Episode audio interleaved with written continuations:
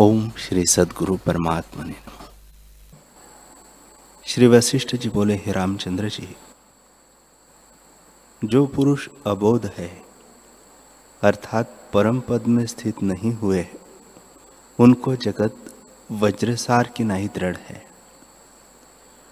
जैसे मूर्ख बालक को अपनी परिचय में वैताल भासता है, वैसे ही अज्ञानी को असतरूप जगत सत होकर भासता है।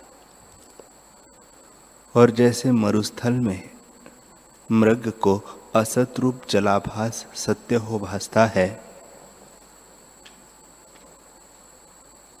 स्वप्ने में क्रिया अर्थभ्रम करके भासते हैं। जिसको सुवर्ण बुद्धि नहीं होती, उसको भूषण बुद्धि सत्य भासती है। और जैसे नेत्र दूषण से आकाश में मुक्तमाला भासती है। वैसे ही असम्यक दर्शी को असत रूप जगत सत होकर भासता है। हे रामचंद्र जी, यह जगत दीर्घ काल का स्वप्न है। अहंता से दृढ़ जागृत रूप होकर भासता है और वास्तव में कुछ उपजा नहीं। परम चिदाकाश सर्वदा शांत और अचिंत चिन्मात्र स्वरूप, सर्वशक्ति सर्व आत्मा ही है। जैसा जैसा स्पंद फुरता है, वैसा ही जगत होकर भासता है। स्वप्न सृष्टि भासती है और स्वप्न भ्रम चिदाकाश में स्थित है। उसे चिदाकाश में एक स्वप्न पूर्व फुरता है और वहाँ दृष्टा हो दृश्य को देखता है। वह दृष्टा और दृश्य। दोनों चेतन संवित में आभास रूप है। वैसे ही यह जगत भी आभास रूप है। हे रामचंद्र जी, सर्ग का आदि जो शुद्ध आत्म सत्ता थी, उसमें आदि संवेदन स्पंद हुआ है। वहाँ ब्रह्मा जी है और उन्हीं के संकल्प में वह संपूर्ण जगत स्थित है। यह संपूर्ण जगत स्वप्न की नहीं है। उस स्वप्न रूप में तुम्हारा सद्भाव हुआ है। जैसे तुम हो, वैसे ही और भी है। जैसे स्वप्न में स्वप्न नगर को और स्वप्न हो, और जैसे स्वप्न नगर वास्तव सत नहीं होता, वैसे ही यह जगत भी जो दृष्टि आता है भ्रम मात्र है। जैसे स्वप्न में असत ही सत होके भासता है, वैसे ही यह भी अहम तुम आदि भासते हैं। और जैसे स्वप्न में सब कर्म होते हैं, वैसे ही यह भी जानो। इतना सुनकर राम जी ने पूछा, हे भगवान, स्वप्न से जब मनुष्य जागता है, तब स्वप्न के पदार्थों से असत रूप हो भासते हैं। पर ये तो ज्यो के त्यों रहते हैं। और जब देखिए तब ऐसे ही है। फिर आप जागृत और स्वप्न को कैसे समान कहते हैं? श्री वशिष्ठ जी बोले, हे रामचंद्र जी, जैसा स्वप्न है, वैसा ही जागृत है। स्वप्न और जागृत में कुछ भेद नहीं। स्वप्न को भी असत तब जानता है जब जागता है। जब तक जागता नहीं, तब तक असत नहीं जानता।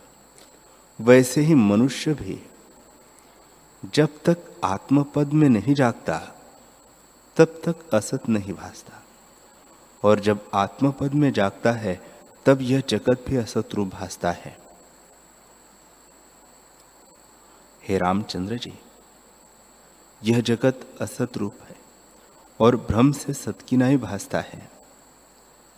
जैसे स्वप्न की स्त्री असतरूप होती है और उसको पुरुष सतरूप जानता है, वैसे ही यह जगत भी असतरूप सत होकर दिखाई देता है।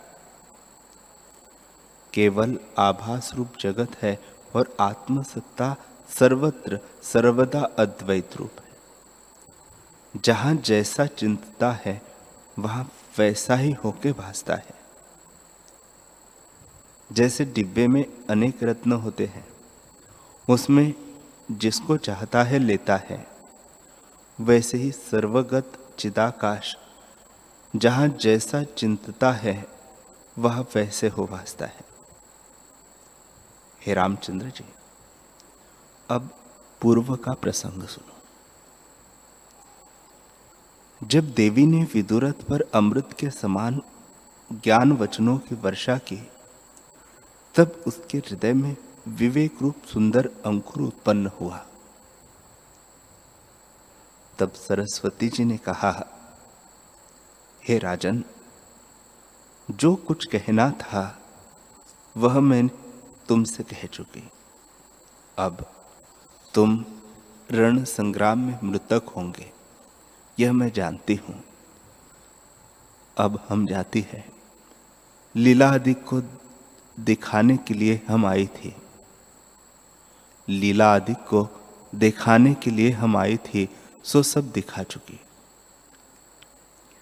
इतना कहकर वशिष्ठ जी बोले, हे रामचंद्र जी, जब इस प्रकार मधुर वाणी से सरस्वती जी ने कहा, तब बुद्धिमान राजा विदुरथ बोला, हे देवी, बड़ों का दर्शन निरर्थक नहीं होता, वह तो महाफल देने वाला है। हे देवी, जो अर्थी मेरे पास आता है, उसे मैं निरर्थक नहीं जाने देता और सबका अर्थ पूरा करता हो। तुम तो साक्षात ईश्वरी हो, इसलिए मुझे यह वर दो कि देह को त्याग कर मैं लोकांतर में पद्म के शो में प्राप्त हूँ और मेरे मंत्री और लीला भी मेरे साथ हो। हे देवी जो भक्त शरण में प्राप्त होता है, उसको बड़े लोग त्याग नहीं करते, बल्कि उसके सब अर्थ सिद्ध करते हैं। सरस्वती बोली, हे राजन, ऐसा ही होगा। पद्म राजा के शरीर में प्राप्त होगा और बोध सहित निशंक होकर राज्य करेगा। हमारी आराधना किसी को व्यर्थ नहीं होती। जैसे कामना करके कोई हमको सेवता है, वैसे ही फल को प्राप्त होता है। सरस्वती जी बोली, हे राजन, अब तुम रण में मृतक होके पूर्व पद्म राजा के शरीर में प्राप्त होंगे और यह तुम्हारी भार्या और मंत्री भी तुम्हें वहाँ प्राप्त होंगे। हे राजन, तुम ऐसे चले जाओगे जैसे वायु चली जाती है, जैसे अश्व और मृग ऊँट और हाथी का संग नहीं करते, वैसे ही तुम्हारा हमारा क्या संग है? इससे हम जाती हैं। इतना कहकर वशिष्ठ जी बोले, हे रामचंद्र जी, जब इस प्रकार देवी ने कहा, तब एक पुरुष ने आकर कहा, हे राजन, जैसे प्रलय काल में मंदराचल और अस्ताचल आदि पर्वत वायु से उड़ते हैं, वैसे ही शत्रु चले आते हैं और चक्र, गदा आदि शस्त्रों की वर्षा करते हैं। जैसे महाप्रलय में सब स्थान जल से पूर्ण हो जाते हैं, वैसे ही सेना से सब स्थान पूर्ण हुए हैं और उन्होंने अग्नि भी लगाई है, उससे स्थान चलने लगे हैं। वे शब्द करते हैं और नदी के प्रवाह के नए बाण चले आते हैं। अग्नि ऐसी लगी है जैसे महाप्रलय की बड़वाग्नि समुद्र को सोखती है। तब दोनों देविया और राजा और मंत्री ऊँचे चढ़के और झरोखे में बैठ के क्या देखने लगे कि जैसे प्रलय काल में मेघ चले आते हैं, वैसे ही सेना चली आती है। और जैसे प्रलय की अग्नि से दिशा पूर्ण होती है, वैसे ही अग्नि की ज्वाला से सब दिशाएँ पूर्ण हुई है। और उससे ऐसी चिंगारियाँ उड़ती है, मानो तारांगण गिरते हैं और अंगारों की वर्षा होती है, उससे जीव जलते हैं। सुंदर स्त्रिया जो नाना प्रकार के भूषणों से पूर्ण थी, वह तृणों किनाई अग्नि में जलती है। और पुरुषों के देह और वस्त्र भी जलते हैं। सब हाय हाय शब्द करते हैं और जलते जलते बांधव पुत्र और स्त्रियों को ढूंढते हैं।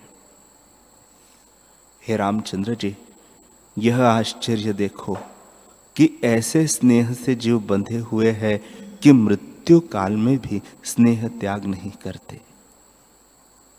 पर सेना के लोग दूसरे लोगों को मार के स्त्रियों को ले जाते हैं। हे रामचंद्र जी, उस काल रणभूमि में चहु और शब्द सा छा गया। कोई कहता था, हाय पिता। कोई कहता था, हाय माता। हाय भाई। हाय पुत्र। हाय स्त्री। घोड़े, गौ, बैल, ऊट आदि पशु इकट्ठे मिल गए और अग्नि की ज्वाला वृद्धि को होती जाती है और बड़ा क्षोभ उदय हुआ है। जैसे महाप्रलय की अग्नि होती है, वैसे ही सब स्थान अग्नि से पूर्ण हुए और उसमें अनेक जीव और स्थान दग्ध होने लगे हैं। श्री वशिष्ठ जी बोले, हे रामचंद्र जी,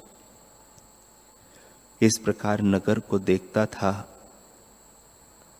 कि लीला लीला सहित अपने दूसरे स्थान से जहाँ राजा वितुरत था, आई। लीला सहेलियों सहित अपने दूसरे स्थान से जहाँ राजा विदुरथ था, वहाँ पर आई। उसके महासुंदर भूषण कुछ टूटे हुए और कुछ शिथिल थे। एक सहेली ने कहा, हे राजन, तुम्हारे अंतपुर में जो स्त्रियाँ थी, उन्हें शत्रु ले गए हैं। पर इस लीला रानी को हम बड़े यत्न से चुरा कर ले आए हैं और दूसरे लोगों को उन शत्रुओं से बड़ा कष्ट दिया है। तुम्हारे द्वारे पर जो सेना बैठी है, उसको भी वह चूर्ण करते हैं और समस्त नगर को जलाकर लूट लिया है। हे रामचंद्र जी, जब इस प्रकार सहेली ने राजा से कहा, तब राजा ने सरस्वती जी से कहा, हे देवी जी, यह लीला तुम्हारी शरण आई है और तुम्हारे चरण कमलों की भ्रमरी है, इसकी रक्षा करो और अब मैं युद्ध करने जाता हूँ। जब इस प्रकार कहकर राजा क्रोध संयुक्त युद्ध करने को रण की ओर मत हाथी के समान चला, तब देवी के साथ जो प्रथम लीला थी, उसने क्या देखा? कि उस लीला का अपनी ही मूर्ति सा सुंदर आकार है। जैसे आरसी में प्रतिबिंब होता है, वैसे ही देख के कहने लगी, हे देवी, इसमें मैं क्यों कर प्राप्त हुई? जब मैं प्रथम आई थी, तब तो मुझको मंत्री टहलुए और अनेक पूर्ववासी देखते थे, और वह संशय मैंने तुमसे निवृत्त किया था। फिर अब मैं इस प्रकार कैसे आन स्थित हुई? यह दृश्य रूप कैसा आदर्श है, जिसके भीतर बाहर प्रतिबिंब होता है? यह मंत्री और टहलुए और मेरा यह स्वरूप क्या है? और दृश्य भाव होकर क्यों कर भासता है? मेरा यह संशय दूर करो। देवी बोली, हे लीले, जैसे चित्त संवित में स्पंद फुरता है, वैसे ही तत्काल सिद्ध होता है। जिस अर्थ को चिंतन करने वाला चित्त संवित शरीर को त्यागता है उसी अर्थ को प्राप्त होता है और उसी क्षण में देश, काल और पदार्थ की दीर्घता होती है। जैसे स्वप्न सृष्टि फुराती है, वैसे ही परलोक दृष्टि भास आती है। हे लीले, जब तेरा भरता मृतक होने लगा था, तब मुझमें और मंत्रियों में इसका बहुत स्नेह था। इससे वही रूप सत होकर अपनी वासना के अनुसार उसे भाषा है। जैसे संकल्प पूर्व और स्वप्न सेना भासती है, वैसे यह देश काल और पदार्थ भाषे है। हे लीले, जो कोई असत पदार्थ सतरूप होकर भासता है, वह अज्ञान काल में ही भासते हैं। ज्ञान काल में सब तुल्य हो जाते हैं। न्यून अधिक कोई नहीं रहता। जागृत में स्वप्न मिथ्या भासता है और स्वप्न में जागृत का अभाव हो जाता है। जागृत शरीर मृतक में नष्ट हो जाता है। मृतक जन्म में असत हो जाता है और मृतक में जन्म असत हो जाता है। हे लीले, जब इस प्रकार इनको विचार कर देखिए तो सब अवस्था भ्रांति मात्र है। वास्तव में कोई सत्य नहीं। हे लीले सर्ग से आदि महाप्रलय पर्यंत कुछ नहीं हुआ। सदा ज्यो की त्यो ब्रह्म सत्ता अपने आप में स्थित है। जगत आभास मात्र है और अज्ञान से भासता है। जैसे आकाश में तरुअरे भासते हैं, वैसे ही आत्मा में जगत भ्रम से भासता है। और वास्तव में कुछ भी नहीं। जैसे समुद्र में तरंग उपज कर लीन होते हैं, वैसे ही आत्मा में जगत उपज कर लीन होते हैं। इससे अहम त्वम आदि शब्द भ्रांति मात्र है। हे लीले, यह जगत मृग तृष्णा के जलवत है। इसमें आस्था करना अज्ञानता है और भ्रांति भी कुछ वस्तु नहीं। जैसे घनतम में यक्ष भासता है, पर वह यक्ष कोई वस्तु नहीं। ब्रह्म सत्ता जो के त्यों है। वैसे ही भ्रांति भी कुछ वस्तु नहीं। जन्म, मृत्यु और मोह सब असत रूप है। अहम तम आदि जितने शब्द हैं, उनका महाप्रलय में अभाव हो जाता है। उसके पीछे जो शुद्ध शांत रूप है, अब अब भी वही जान कि जो कि त्यो ब्रह्म सत्ता है। हे लीले, यह जो पृथ्वी आदि भासते हैं, सो भी संवित रूप है। क्योंकि जब चित्त संवित स्पंद रूप होती है। तब यह जगत होके भासता है और इसी कारण संवित रूप ही है। हे लीले जीव रूपी समुद्र में जगत रूपी तरंग उत्पन्न होते हैं और लीन भी होते हैं, पर वास्तव में जल रूप है और कुछ नहीं। जैसे अग्नि में उष्णता होती है वैसे ही जीव में सर्ग है। जो ज्ञानवान है, उसको सर्वात्मा भासता है और अज्ञानी को भिन्न भिन्न कल्पना होती है। हे लीले, जैसे सूर्य की किरणों में त्रसरेणु भासते हैं, पवन में स्पंद होता है और उसमें सुगंध होती है, सो सब निराकार है। वैसे ही जगत भी आत्मा में निर्वपु है। भाव, अभाव, ग्रहण, त्याग, सूक्ष्म, स्थूल, चर, अचर इत्यादि सब ब्रह्म में आभास है। हे लीले, यह जगत जो साकार रूप भासता है, सो आत्मा से भिन्न नहीं। जैसे वृक्ष के अंग, पत्र, फल, टास रूप होकर भासते हैं, वैसे ब्रह्म सत्ता ही जगत रूप होकर भासती है, और कुछ नहीं। जैसे चेतन संवित में जैसा स्पंद फुरता है, वैसे ही होकर भासता है। पर वह आकाश रूप संवित ज्यो की त्यों है। उसमें और कल्पना भ्रम है। हे लीले, यह जो जगत भासता है, वह न सत है और न असत है। जैसे रस्सी में ब्रह्म से सर्प भासता है, वैसे ही आत्मा में जगत भासता है। जिसको असम्यक ज्ञान होता है, उसको रस्सी में सर्प भासता है तो वह असत न हुआ। और जिसको सम्यक बोध होता है, उसको सर्प सत नहीं। ऐसे ही अज्ञान से जगत असत नहीं भासता, और आत्मज्ञान होने से सत नहीं भासता, क्योंकि कुछ वस्तु नहीं है। हे लीले, जैसे जिसके अंतकरण में स्पंद फुरता है, उसका वह अनुभव करता है। जब यह जीव मृतक होता है, तब इसको एक क्षण में जगत फुराता है। किसी को अपूर्व रूप फुराता है।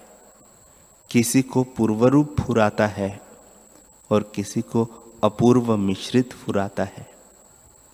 इस कारण तेरे भर्ता को भी वही मंत्री, स्त्री और सभा वासना के अनुसार फुराए है, क्योंकि आत्मा सर्वत्र रूप है। जैसा जैसा उसमें तीव्र स्पंद होता है, वैसे ही होकर भासता है। हे लीले, जैसे अपने मनोराज में जो प्रतिमा उदय हो जाती है, वह असतरूप भासती है। वैसे यह जो लीला तेरे सम्मुख बैठी है, सो यही हुई है, और तेरे भरता की, जो तेरे में तीव्र वासना थी, इससे उसको तेरा प्रतिबिंब रूप होकर यह लीला प्राप्त हुई, और तेरा सशील आचार, कुल वपु इसको प्रतिबिंबित हुआ है। हे लीले, सर्वगत संवित आकाश है। जैसा जैसा उसमें फुरना होता है, वैसा ही वैसा चिद्रूप आदर्श में प्रतिबिंबित भ्रमता है। इस जगत का चेतन दर्पण में प्रतिबिंब होता है। वास्तव में तू और मैं जगत, आकाश भवन, पृथ्वी, राजा आदि सब आत्मरूप है। आत्मा ही जगत रूप होकर भासता है। जैसे बेली से मज्जा भिन्न नहीं, वैसे यह जगत ब्रह्म स्वरूप है। देवी बोली, हे लीले, तेरा भरता राजा विदुरथ के, तेरा भरता राजा विदुरथ रण में संग्राम के शरीर त्यागेगा। हे देवी देवी ने कहा, हे लीले, तेरा भरता राजा विदुर, विदुरथ रण में संग्राम करके शरीर को त्यागेगा और उसी अंतपुर में आकर प्राप्त होकर राज्य करेगा। इतना कहकर वशिष्ठ जी बोले, हे रामचंद्र जी, जब इस प्रकार देवी ने कहा तब विदुरथ के पूर्व वाली लीला ने हाथ जोड़ के देवी को प्रणाम किया और कहा कि, हे देवी, हे भगवती, मैंने ज्ञप्ति रूप का नित्य पूजन किया और उसने स्वप्न में मुझको दर्शन दिया।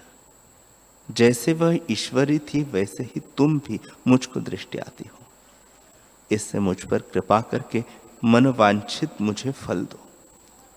तब देवी अपने भक्त पर प्रसन्न होकर बोली, हे लीले, तूने अनन्य होकर मेरी भक्ति की है और उससे तेरा शरीर भी जीर्ण हो गया है।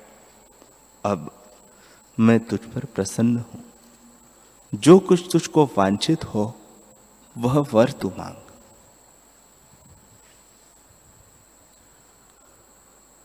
लीला बोली, हे भगवती, जब मेरा भरता रण में देह त्याग दे तो मैं इसी शरीर से उसकी भारिया हूँ। देवी बोली, तूने भावना सहित भली प्रकार पुण्य आदिकों से निर्विघ्न मेरी सेवा की है। इससे ऐसा ही होगा। तब पूर्व लीला ने कहा, हे देवी, तुम तो सत्य संकल्प, सत्य काम और ब्रह्म स्वरूप मुझको उसी शरीर से तुम विदुरथ के ग्रह में, वशिष्ठ ब्राह्मण की सृष्टि में मुझे क्यों न ले गई? देवी बोली, हे लीले, मैं किसी का कुछ नहीं करती। सब जीवों के संकल्प मात्र देह है और मैं ज्ञप्ति रूप एक एक जीव के अंतर चैतन्य मात्र देवता होकर मैं स्थित हूँ। जो जो जीव जैसी जैसी भावना करता है, वैसे ही वैसे उसको सिद्धता होती है।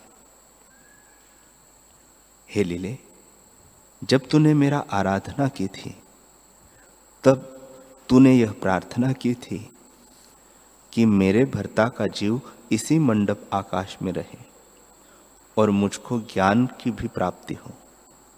उसी के अनुसार मैंने तुझको ज्ञान का उपदेश दिया और तुझको ज्ञान प्राप्त हुआ।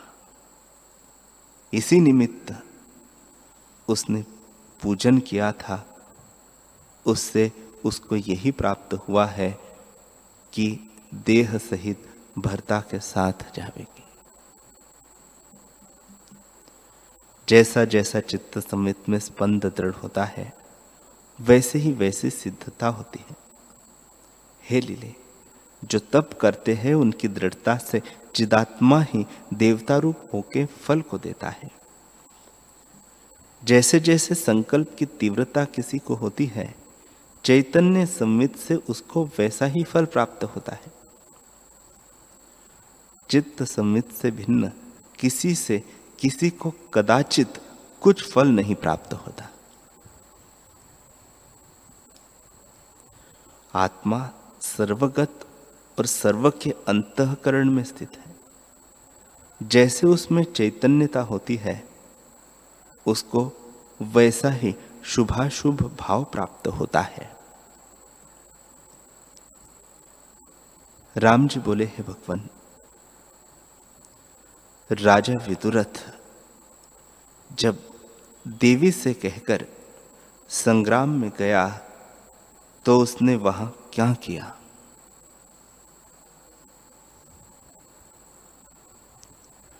श्री वशिष्ठ जी बोले, हे रामचंद्र जी, जब राजा ग्रह से निकला तो तारों में चंद्रमा के सदृश संपूर्ण सेना से सुशोभित हुआ और रथ पर आरूढ़ होकर सभा सहित संग्राम में आया।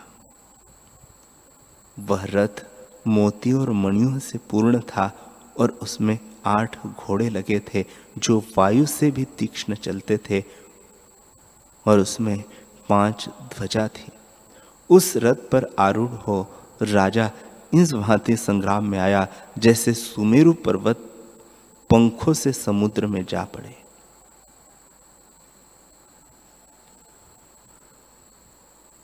हरि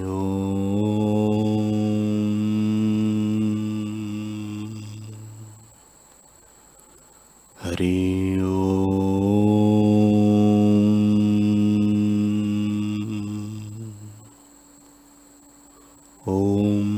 सहनावतु, सहनौ भुनक्तु सह वीर्यं करवावहे। तेजस्विनावधीतमस्तु, मा विद्विषावहे। ओम शांति शांति शांति श्री सद्गुरुदेव भगवान की